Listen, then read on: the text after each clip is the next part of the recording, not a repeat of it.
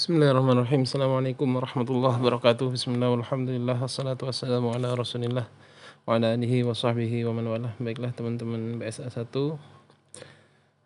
Saya akan mengomentari beberapa pertanyaan yang sudah disampaikan pada diskusi yang sudah dilaksanakan.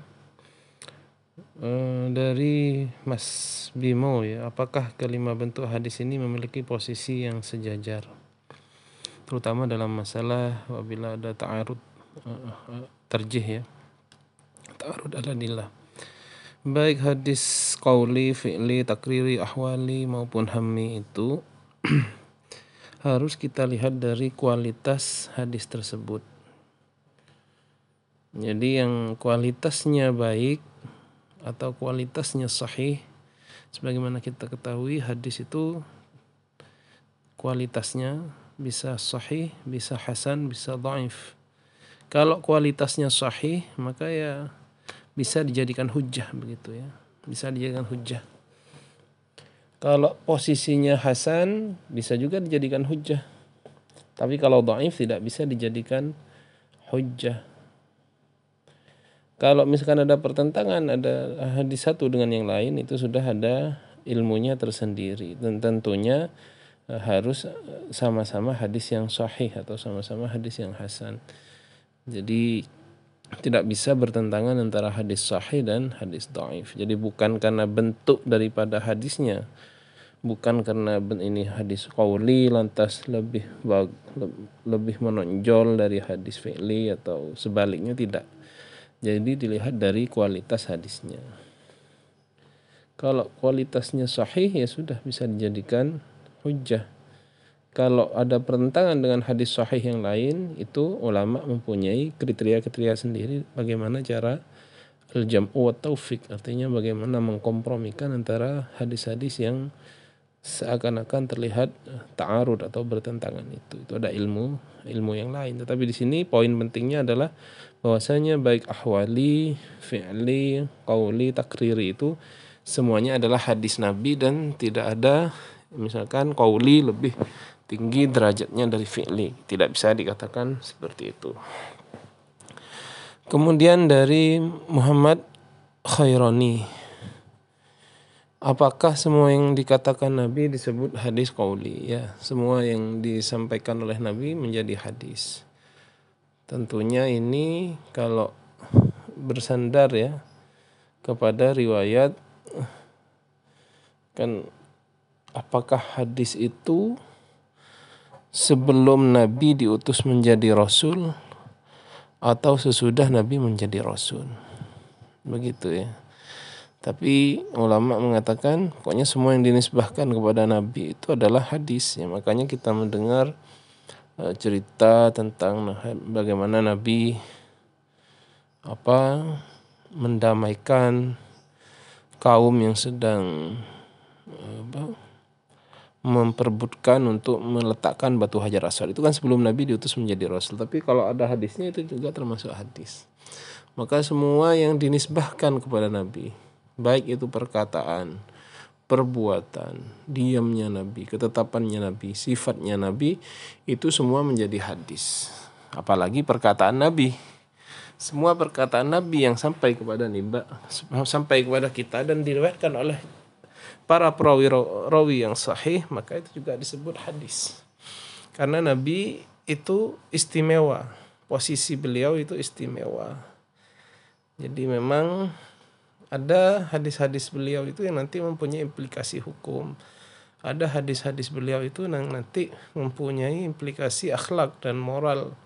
Bagaimana menjadi teladan bagi kita bagaimana cara beliau jalan, bagaimana cara beliau makan, itu kan sampai kepada kita.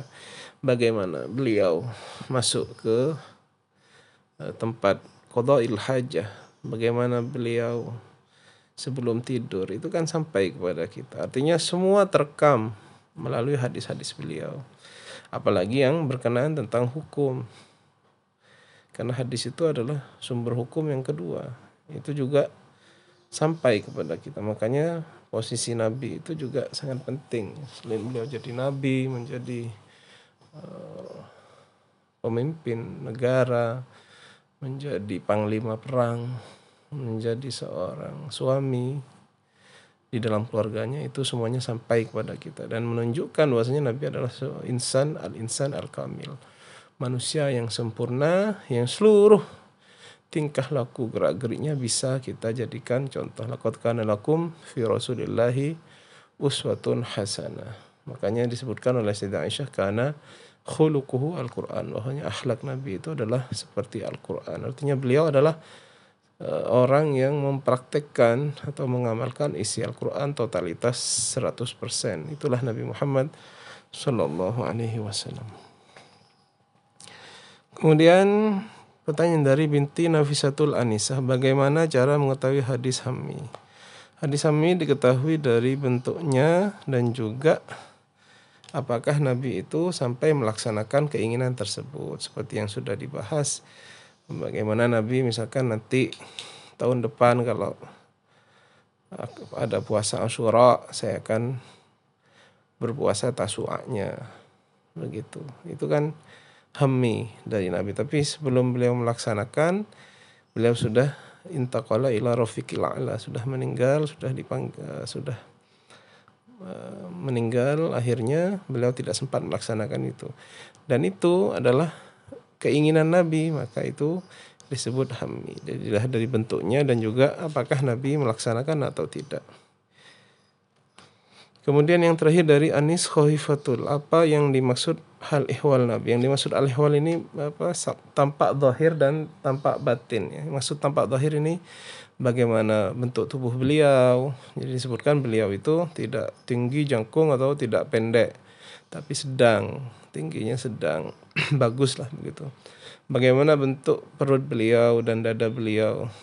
Bentuk dada dan perutnya datar, artinya beliau tidak buncit bagaimana bentuk alis beliau, bagaimana bentuk gigi beliau, bentuk pipi beliau, itu semua ada ya. Jadi kalian kalau ingin baca tentang bentuk-bentuk uh, tubuh Nabi uh, ada kitabnya tersendiri. Kalau nggak salah itu namanya Ashifa ya, kitab Ashifa itu adalah menerangkan tentang uh, Ashifa fi hukukil Mustafa kalau nggak salah begitu ya. Coba dicek lagi itu banyak ya hadis-hadis menerangkan sifat zahir daripada Nabi. Bagaimana uh, apa langkah kakinya bagaimana cara beliau berjalan dan lain-lain.